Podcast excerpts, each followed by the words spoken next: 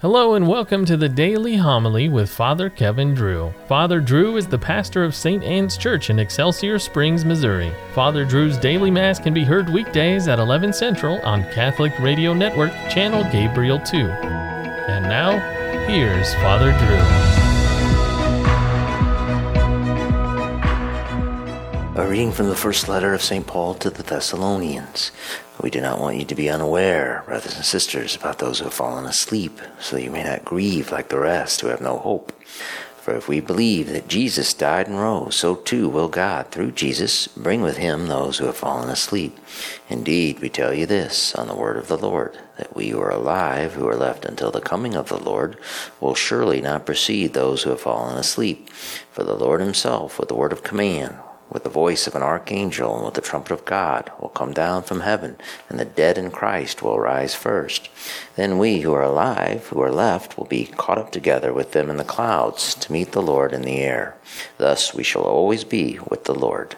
Therefore console one another with these words. The word of the Lord. The Lord comes to judge the earth. Sing to the Lord a new song. Sing to the Lord, all you lands. Tell his glory among the nations, among all peoples, his wondrous deeds. For great is the Lord, and highly to be praised. Awesome is he beyond all gods. For all the gods of the nations are things of naught, but the Lord made the heavens. Let the heavens be glad, and the earth rejoice. Let the sea and what fills it resound. Let the plains be joyful, and all that is in them. Then shall all the trees of the forest exult before the Lord, for he comes, for he comes to rule the earth. He shall rule the world with justice, and the peoples with his constancy. The Lord be with you. A reading from the Holy Gospel according to Luke.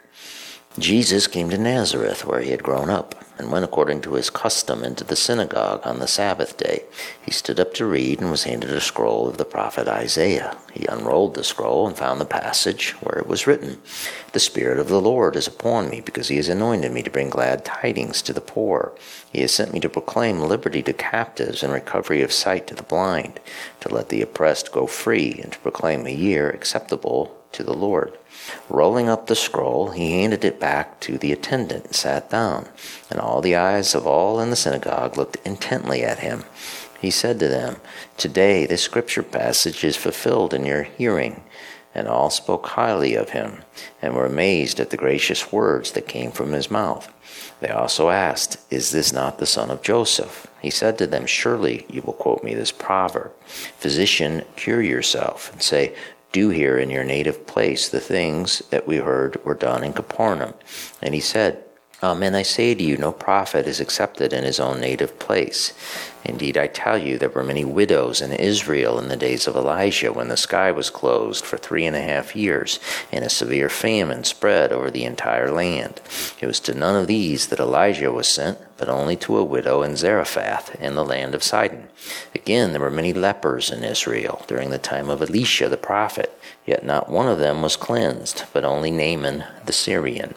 When the people in the synagogue heard this, they were all filled with fury. They rose up, drove him out of the town, and led him to the brow of the hill on which their town had been built, to hurl him down headlong.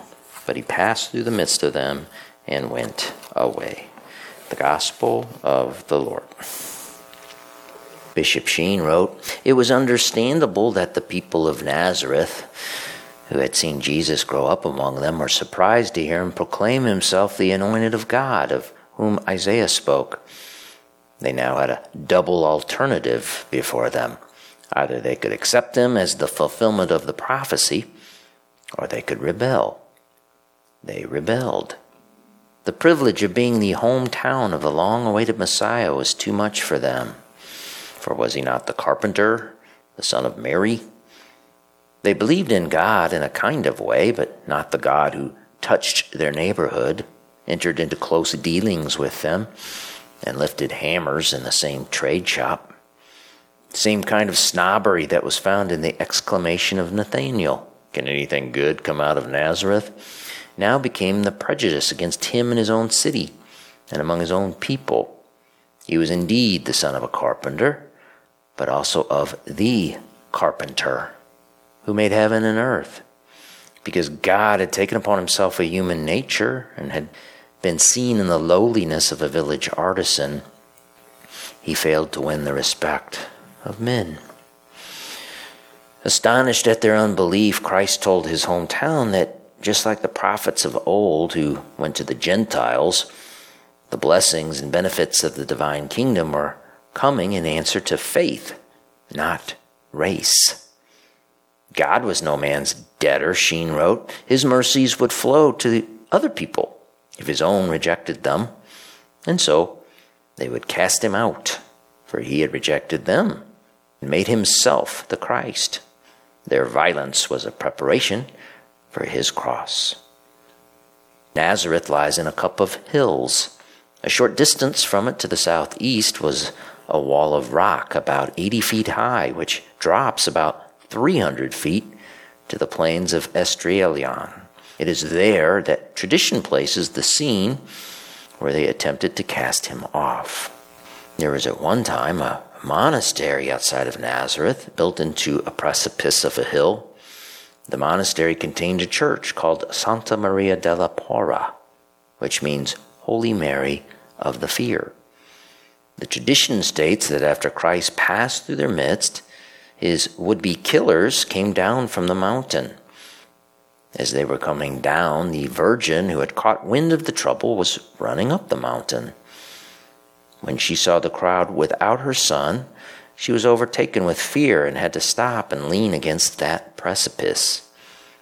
It was her preparation for an approaching day in Jerusalem when her son would walk up another mountain while carrying a cross. At Holy Mass, Christ walks up the mountain and his mother follows after him. Up on the mountain, hammers are lifted and sin gets nailed into his holy cross. Shall we follow after with our own crosses? To accept or rebel against this great mystery, there is our double alternative. Let's accept and believe in God, the Son of a carpenter, the Son of Mary, who touches our neighborhood and enters into close dealings with us.